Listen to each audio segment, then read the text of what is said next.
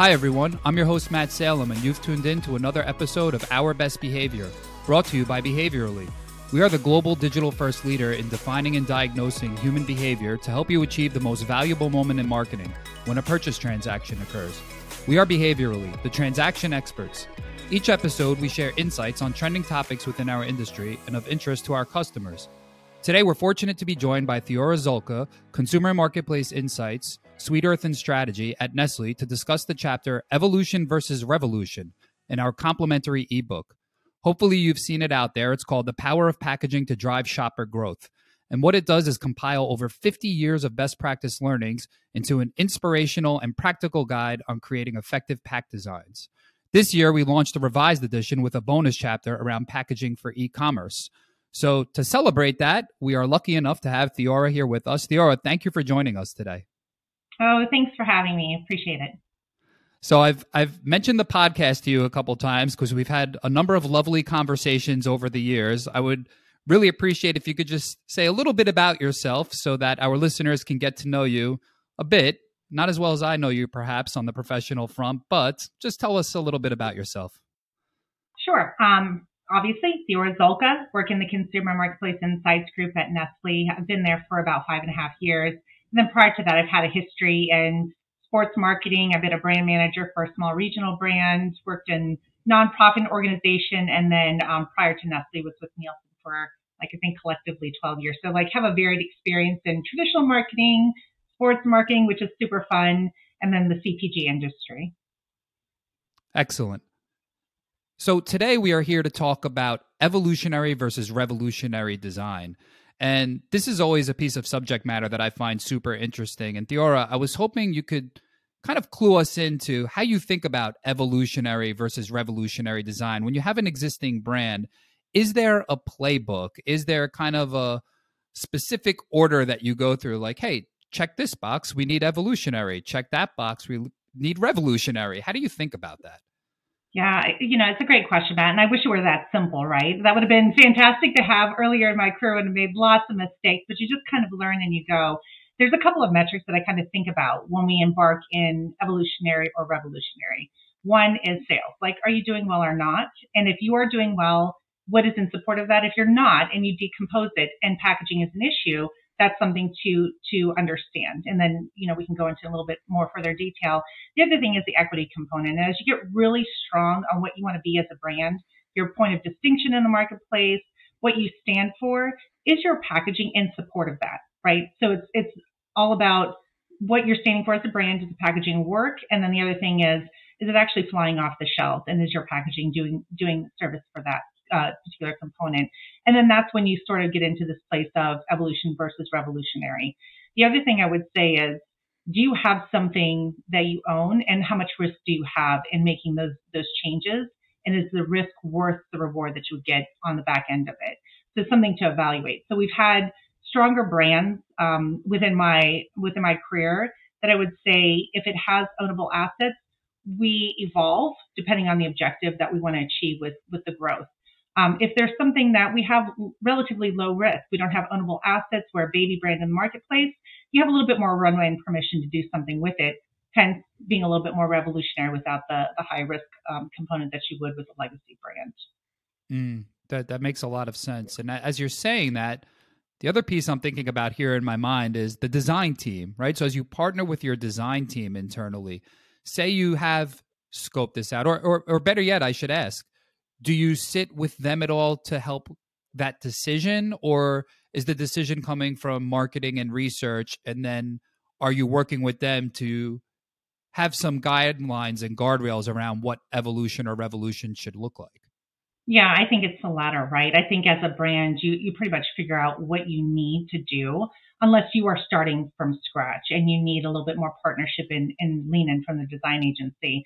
But generally, like, the brand will have a point in position of, hey, we're trying to light touch this thing, and there's a little bit of um, little components that we really want to tweak along the way, or is it something like we're swinging for the fences and we really need to cue something different in the marketplace?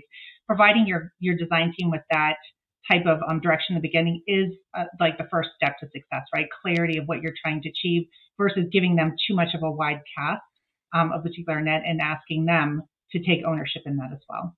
Mm. What about scenarios where you have perhaps an innovation, say, that you're bringing to the marketplace, a new item, but that's leveraging some equity from an existing brand? So let's say there's a, a new Coffee Mate product coming to market, just for example. How do you think about the revolutionary components that could perhaps help differentiate it, or do they in fact have to be revolutionary, versus those guardrails of maintaining that equity that you mentioned earlier on? Is is the process there a bit different than when you're thinking about an established brand? Um, I mean, that's a really good point, probably, right? Because if you're if you're breaking out and doing some type of innovation and, and continuing to hold on to um, the brand equity component, there is something to that, right? Like you need to have some bridge, some walk steps from where you are today to where you want to be with that innovation product. And it also depends on, you know, what are the steps from existing today and innovation tomorrow. So if something is like a little bit more of an extension, then you want to be closer in. There's not breaking the system. But if you are pushing out and you're truly doing breakthrough innovation and queuing something either in the category or outside of your category, then you're going to have to break a couple of the, the um, norms that you would normally do with your existing packaging. So totally fair question. I guess mm. it really depends on how, how much are you pushing this innovation and, and how much difference you really need to queue. That makes a lot of sense. Yeah. When I think about what can drive the need for design to be evolutionary or revolutionary, in, in part, it's going to be, obviously, and in large part, the strategy, right? And the business mm-hmm. case and the business need. But then you're also going to need that consumer viewpoint, right? To help validate the strategy, validate if the need is, is a real consumer need. And you might have a hypothesis going in. You want to conduct research in order to verify that. So tell me about that mix, if you can, Theora, and, and more so on the consumer side, when you think about evolutionary design and revolutionary design. Is there kind of a high-level process that you like to have from a consumer involvement perspective? You know, do you think about conducting any type of discovery research to help inform that decision up front, or perhaps there's other avenues that you take consistently when you're entertaining that type of question? Yeah, I, I think I know what you're going for, Matt. So you can tell me if I've gotten the, the question completely wrong or not. Um, it like here we go. It was my favorite answer. It depends, and it, it depends. depends on yeah. It depends. You stole my, my favorite, favorite answer. answer. um, I think the biggest thing that I think about is like, what do you have access to today? Like, there's some brands I've walked into that have a lot of historical data. They've done packaging um, testing in the in the back end. They've Um, or on the front end of, of all of this, they've um, they really understand the consumer. They got really good foundational knowledge of what's happening, so they know what it takes to go from like A to B with the objective they're trying to achieve. Mm. There's other brands I've walked into where we are starting from scratch. You are literally starting from scratch, and and they've worked, and it generally is with baby brands, and then and they've worked under um, the notion that um, they kind of have a gut feel for what's going on. They have a vision for that consumer, so that they can make some decisions. But there does come a point with every brand where you you get a little bit bigger and you really need to start listening a little bit more. I can't be as intuitive and, and internal talking, um, internal talking to yourself. So I think, um, like I said, it depends on what you have. But if you don't have that historical knowledge um, and a basis for what's going on and what what's the path from A to A to B, then yeah, I, I highly recommend and, um, you know, doing some diagnostics to truly understand like what's happening today. And then that way you can be very prescriptive and clear to your design agency about what you're looking for um, to get you to the path of success. Yeah. Yeah. And I'm, I'm glad you circle back to the design agency aspect too, because it's so critical to have a strong partnership amongst everyone in the process. And, you know, obviously, if you're if you're entering into this decision of what are the guardrails for design, I mean, mm-hmm. I think by nature, and I love it, designers are going to want to push, right? And they're going to want to see how far they could stretch. And it's it's always great to have that consumer feedback when you're thinking about stretching equity elements from a design, or when you're thinking about stretching into new new areas, perhaps for a brand, right? And and get that consumer feedback with the designers on hand. As we sit here and talk about this topic, are there any examples that are near and dear to you in the past, w- whether it's, you know, now from Nestle and in the past years, or even prior experiences that you have in mind that was something that was either fun to work on or a success in the marketplace? It was fun to work on, and I actually like to give you a failure in the marketplace. I okay. think that's a, always an interesting case study. So this was um, early on in my career, it, years and years ago. So I could, could easily talk about it and laugh about it at this point um, because of what had happened. But, you know, I was I was a brand manager, and I was new on to the business, and the brand was one hundred years old. So let me just emphasize, the brand was one hundred years old, and we were in a Um, a smaller set of categories, an established category. It wasn't a dynamic one um, that, you know, was constantly changing. It's pretty established. Again, brand was one hundred years old. So um, under, during that time, the owner had just purchased the company. There was a lot of change that was happening. We were all so excited about what's happening. And we said to ourselves, like, what can we do to celebrate the one hundred years and then kind of note this new change in regime, if you will, this new new beginning and, and what we need to do going forward. And so we started going through the, the design process. No official, um, you know, design document or brief, really a collaboration with the design agency that was super excited as well. So here we are, people without a lot of research, a lot of funding, even though the brand is one hundred years old, we did not have a lot of historic knowledge on what the consumer wanted. And we just made some decisions. So super excited, launched the thing on the, in the marketplace, and it was beautiful. The packaging is beautiful. The logo is beautiful. Everything was beautiful about this thing. Sales started to decline. Oh.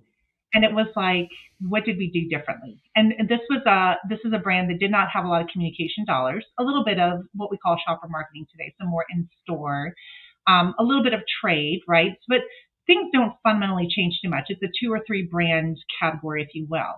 And for that kind of impact, it was easy to dissect what the what the A B testing was here. Prior had the old packaging, new had the new packaging. And when we were looking at panel over time, we could just see our penetration fall off. And then we did a little bit of like digging into consumers, listening to complaints, things of that nature. And it came about is that they couldn't find the product. Like they didn't understand how they were how they were bridging from what they knew before to this gorgeous new packaging that was on the shelf today. And, you know, that was a lesson for us because it was like we went revolutionary. It was a big swing, but we didn't have a strategy behind that other than we were excited about making a change in the marketplace, but there was no sales objective. There was no brand equity objective. It was like change for change's sake. And there's nothing terribly wrong about that. But when you're an established brand, again, Matt, one hundred years old, one hundred year old, and you don't make those kind of changes without at least knowing where you are today and then understanding and bringing the consumer along the journey to make sure you validated that to be successful in the marketplace. So I always think about that example as I'm going into new either communications or packaging design. You really have to be consumer centric. You really have to understand what your consumers want and ensure you validate in any way that you can afford to do resource wise, so that you preserve your sales and the equity throughout the journey. So I love the example because it was one hundred years old, of course. one hundred years old. I don't know if I made that point, Matt. So what, is it safe to say that there wasn't a common visual equity element carried over? It was Not literally much. Just, you know, scale of one to ten, ten being most revolutionary and eleven? I would th- well, I wouldn't go that that terribly far because we did use some similar colors, but they weren't ownable assets. So like you could just you could look at it and go, well, you used green here and it had green before, and something about the the text of the logo before was similar. But so is like when I typed Times New Roman on a like a piece of paper, right? So there it wasn't an ownable font or something that was uh, visually disruptive. So you could say those were threads between the two, but there was such a change. Such a dr- drastic change, which we favored because the, the packaging was old and outdated. It had not been touched in thirty years. Mm. Everybody sat there and went like, oh, we've got to make a change. And change was good, right? The change part was okay. It was just understanding where we were today, what our consumers really wanted, and, and bringing it along so that they were okay with those changes too. And we achieved like a mutually beneficial journey as opposed to just us internally making decisions and going with it because we thought something was really pretty and it is beautiful. Um, mm. We just needed to be a little bit more thoughtful. Yeah. It sounds like a case of maybe for, for lack of better terms, where the brand went from, you know, design A to design D, and maybe a step to B and C first could have helped you get to D in a way Absolutely. That would have brought the consumers along. Absolutely. And that's totally fair. You know, when I think about why you make changes in packaging, we didn't take any of those into consideration. It literally was like, we just thought the packaging was outdated. well, we didn't decomp of like, is that packaging in service of sales or not? Is that the reason why we're having issues? Is our equity, um, you know, components X, Y, and Z, and our, our packaging is not doing that for us, and that's where we're making changes. There were no clear business objectives. It was really about being excited about something and, and getting caught up in the design process um, and making some subjective, um, you know, decisions versus having the consumer within that consideration set. Well, I, I love that you brought up that example. I mean, you know, we all strive to be perfect, but then the reality is none of us are. So I really applaud you for being willing to bring up that example from earlier in your career. I am curious, what was the outcome? Did you guys step it back in market to the old design? Did you kind of, you know, really hit it hard on communications and media to convey the new design? Yeah, it was more of the latter. We, we, it was at that point, we, it, you know, it was a beautiful design. There was nothing wrong with the design other than we, other than we didn't consumer validate it. Um, but we ended up pushing more of like making sure all of the assets that we had available to us truly pushed forward this design. We worked with um, our retailers to have some internal P O S to, to bring consumers back to it, to have them remember where we were. Luckily, we weren't in such a category that was so crowded that we had an issue. It was a two, three brand category, depending on the retailer. So it wasn't so far off to get them just redirected. We just needed people to like snap to it and, and pay attention to the fact that we were still there. So there was a lot of like shelf tagging, floor type of display, you know, back in the day where retailers allowed you to make it a lot messier and, and cluttery um, than they will today. But yeah, we had to lean a little bit more and kind of like scramble to make sure that consumers saw us before their next purchase decision. Mm. So yeah. In- and the packaging still exists today, thank goodness. And it, it is like, I'm trying to, I'm really dating myself at this point. It's about fifteen, sixteen years ago when this was done. Packaging is still intact today. Um, so, you know, they have time. They obviously they didn't die. The brand didn't die. It's a consequence of it.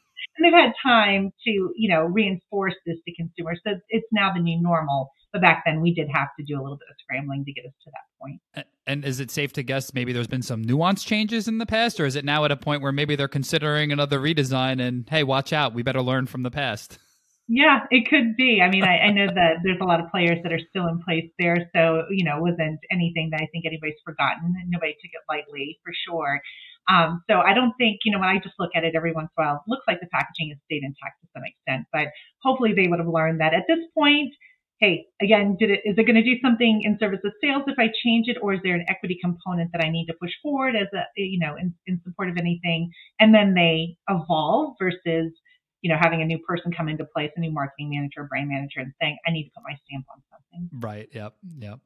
So we've obviously been very focused on packaging design, obviously given the subject matter. Mm-hmm. I'm just wondering for you, when it comes to redesign initiatives versus innovation initiatives, packaging is obviously a piece of that, right? There's a lot more pieces to that jigsaw puzzle when you think about either redesigning something for the marketplace or launching a new product into the marketplace. Do you have a preference? Do you have a favorite to work on? Do you like working on innovation more, or is there pain points associated with innovation perhaps that you like working on redesigns and existing brands that have all the equity built in more? Just curious as to kind of what your favorite is day in and day out. Yeah, no, it's a great question. I love innovation um, for the, the, the fact that you really have to um, dig underneath the surface and figure out what's the unlock. Like, what's the thing that's going to break what people usually use today or what they're used to today and will accelerate the category, will accelerate the new norm. Like, what's the new iPhone? What's the Swiffer of its time when you think about the mopping category? What's the thing that's going to be interesting and exciting and right for the time and place of the consumer? So that to me is more fun because it's a bigger mystery than just kind of tweaking and, and upping an existing brand, which is, there's a lot of, um, a lot of fun to be had there. But I, I do like the mystery and, and the puzzle solving and then really seeing something come to fruition in the market, more high risk type of things. It's, it tends to be my, my favorite things to work on. Oh, cool. That's a great answer. I love it. I do. Well, I, I really... really appreciate you coming on today. I'm happy we were able to to get you on the podcast episode here. Um, you know, we've had a few phone calls. I'm like, Theora, I know you'll be awesome on a podcast. And, you know, sure enough, you were awesome. So thank you for that. I uh, really appreciate it. And thanks to our audience for listening. Once again, this is the Our Best Behavior podcast brought to you by Behaviorally.